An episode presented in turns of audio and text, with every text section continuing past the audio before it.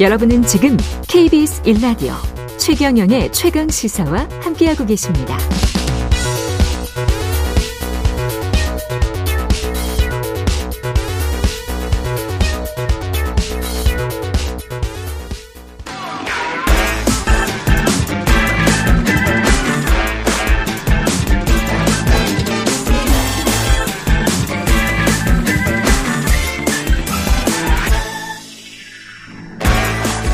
네, 한 번 더 뉴스 오늘은 정은정 작가와 함께 하겠습니다. 안녕하십니까? 네, 안녕하세요.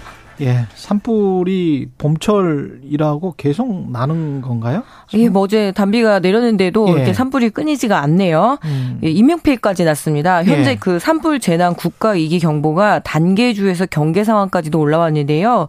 지리산을 끼고 있는 경남 하동군에 산불이 발생을 했습니다. 11일 토요일에 오후 1시 20분에 발생을 했는데 어제 그러니까 만 24, 23시간 만에 이렇게 음. 꺼졌거든요. 예. 어, 이 지리산 국립공원 일대이다 보니까 워낙 산세가 깊고 그렇죠. 그래서 상당히 그 진화에 어려움을 겪었는데 이 불로 지리산 국립공원 구역을 포함해서 91 헥타르가 소실이 되고 아 무엇보다 이 진주시 소속 60대 산불 예방 진화대원 한 분께 한 분이 음. 예, 유명을 달리하셨습니다. 그렇군요. 예, 등짐 펌프라고 해서 이 15kg에 달하는 네. 이 펌프를 들고 이렇게 올라가다가 이렇게 과로 상태였을 수도 있을 것 같고요. 심정지로? 네, 네, 심정지로 지금 사망에 이르게 돼서 상당히 안타까운 데요. 예. 예, 인근 주민들은 모두 대피해서 인명의 피해는 없었지만 하동군이 산불 피해를 조사하는 과정에서 보니까 주택 세 채가 소실이 됐고요. 향후 조사가 좀 더 진행이 된다라면 피해가 더 늘어날 수도 있는 그런 상황이라고 할 수 있습니다. 예. 이게 근래 산불이 더 잦은 게 기후변화 때문인 건지 어떤 건지 예, 모르겠습니다. 예, 지금 뭐 상당히 건조한 산불 예. 가장 위험한 시기이기는 한데요. 뭐 작년에 이맘때쯤 울진에 굉장히 큰 그랬었죠. 불이 났었잖아요. 기억납니다. 예. 예, 뭐 고성 산불이라든가 아니면 큰 산불들을 좀 기억을 하고 있을 텐데 하동뿐만 아니라 이번 주말에 크고 작은 산불이 무려 16건에 달했습니다. 특히 농촌 지역에 가보게 되면 주민들이 급하게 지난 작은 산불까지 포함하면은 그렇죠. 상당히 산불이 많다라고 할 수 있는데요. 이 하동 산불이 난 토요일에는 서울 도봉산에서도 산에 이게 불을 지른 예, 40대 여성의 여성이 현행범으로 체포되는 일도 있었고요. 도봉산에서 불을 질렀어요? 예, 예. 그리고 이제 광주 북구에서는 쓰레기 소각을 하다가 이 화재가 산으로 이어지기도 하고요.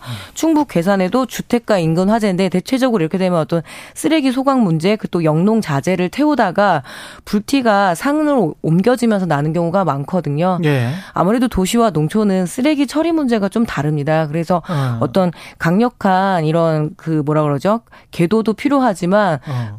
농촌 쓰레기 를 안전하게 처리할 그렇지. 수 있는 그런 제도도 필요하죠. 아, 농촌에서 발생하는 쓰레기를 누가 수거해 주는 사람들이 주기적으로 수거해 주는 어떤 공무원이나 정부 기관이 없는 건가요? 있기는 한데요. 예. 아무래도 이렇게 도시처럼 이렇게 빨리빨리 가져가지도 않고 그리고 아. 또 관행적으로 또 영농 자재 특히 이제 뭐 고추대라든가 이런 말은 자재를 태우다 보니까 다 아. 그렇군요. 태웠다고 생각했지만 불씨는 바람을 타고 훅 날아가거든요. 음. 그리고 진행자께서 말씀하신 대로 지금 기후위기 문제가 매우 심각합니다. 특히 이렇게 고온 건조한 상태가 반복이 되다 보면은 훨씬 더 큰 불이 난다라고 이야기를 하는데요. 실제로 산림청에 따르게 되면은 올해 발생한 산불 180 사건 중에서 이 총 8일간 85건이 발생했다고 하니까 작년에 비해서 무려 50%가 증가했다고 하니까 음. 상당히 예후가 좋지는 않습니다. 예. 특히 이 기후위 기후위기 문제 때문에 나무 상태가 굉장히 취약해져 있거든요. 병충해에도 약해져 있고요. 그렇죠. 그리고 상당히 바짝 마른 상태이기 때문에 산불에 매우 취약한 상태라고 할 수 있습니다. 근데 뭐 미국이나 호주나 산불 크게 나면 그냥 뭐 대책 없이 거의 뭐 타도록 놔두는 그 정도까지 가더라고요. 예, 근데 예. 우리나라는 좀 미국이나 호주처럼 달리 자연 발화에 그 기인한 산불은 없다라고 보더라고요. 아. 그러니까 결국은 인간의 실수, 그러니까 실화든 방화든 이런 문제가 좀 분명히 있고요. 그래서 음. 어떤 시민들의 그 산불에 산불 조심에 대한 의식 계도도 상당히 필요한데 설마 내가 잘못을 저질러서 그럴까 이렇게는 생각할 수 없다라는 거죠. 그리고 지금 문제가 각 지역마다 이 산불 진화원들이라고 하지요. 있고요. 네. 그리고 예방 감시원들이 상당히 고령화 상태입니다. 음. 이게 임시직이고 또 음. 최저임금으로 뭐 1월부터 2월부터 5월까지 또 11월부터 12월 정도까지 근무를 하다 보니까 고령화된 상태에서 젊은이들이 당연히 지원을 안 하다 보니까 또 진화에 어려움이 있고요. 산불 진화원이라고 따로 뭐 정규직으로 둬서 임금을 받는 게 아니고 제가 이 지리산 산불 같은 네. 경우도 SNS에 보니까 제가 아는 지리산에 그 park ranger 있잖아요. 네네네. 지리산 국립공원 관리하시는 그 레인저들이 있거든요. 네.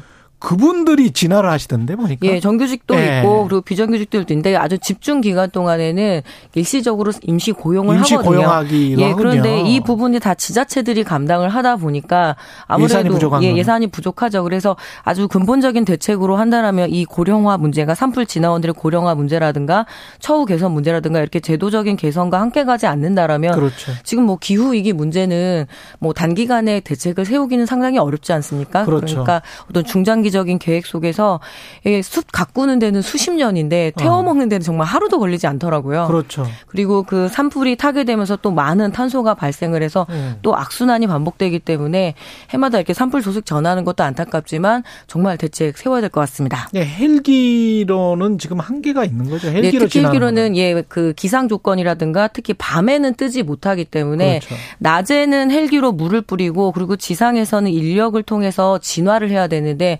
하동 같은 경우에는 밤에 헬기가 뜨기가 어려워서 어 인력으로만 하다 보니까 또 그런 한계가 있었고요. 그 높은 곳까지 어, 물을 어떻게 뿜어낼 수도 없는 것이고 네. 참 산불 한번 발생하면 그런 큰 문제들이 있는 거죠. 아프네요. 그래서 네. 이 산불 문제 뭐 도, 대도시에서는 먼 문제라고 생각하지만 특히 지금 코로나19가 좀 방역 조치가 완화되면서 봄나들이 행락객들이 많이 가게 되면서 굉장히 그 위험도가 높아져 있다라고 해서 그렇죠. 그 많은 조심을 부탁하고 있더라고요. 네, 건조한 날씨 때문에 호남 지역에서는 한참 이게 갈수 네. 예, 댐 저수지에 물이 지금 거의 드러나면서 네 식수도 지금 식수도 걱정스러운데 뭐 불꿀 물을 끌어들이는 것도 상당히 어려움이 겪어서 그 진화원들이 훨씬 더 멀리 가서 물을 떠서 또 멀리 이렇게 가야 되는 그런 여러 가지 어려움들이 있거든요.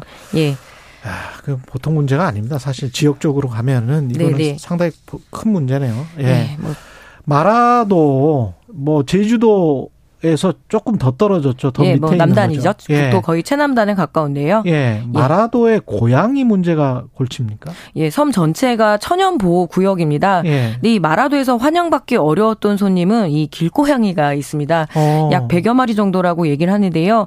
이번에 42마리의 그 길고양이를 세계 유산본부 관계자와 그리고 동물 단체 그리고 제주 지역 그 시민 단체가 함께 구조 작전을 펼쳐서 어 그 섬 밖으로 지난 3월 2일에 내 내보냈습니다. 내보냈어요? 네. 이 친구들은 어떻게 들어온 거예요? 어, 10년 전, 10년 전부터 해서 이 쥐를 잡기 위해서 주민들이 몇 마리 길렀다가 아, 이 야생화되는 과정이 있었고요. 아. 본래 마라도가 19세기 말까지 사람이 살지 않았던 무인도입니다. 음. 근데 사람이 들어와서 살면서 뭐 여러 가지 문제가 있었습니다만 가장 중요한 거는 이 마라도가 바다새들의 정말 그 뭐죠 안식처거든요. 음. 특히 여기에서 2010년에 발견된 뿔새 오리가 있습니다. 뿔새 오리? 예. 그런데 예. 천연기념물이기도 하고요. 상당히 그 취약하고 작은 산 그 바다새인데 예.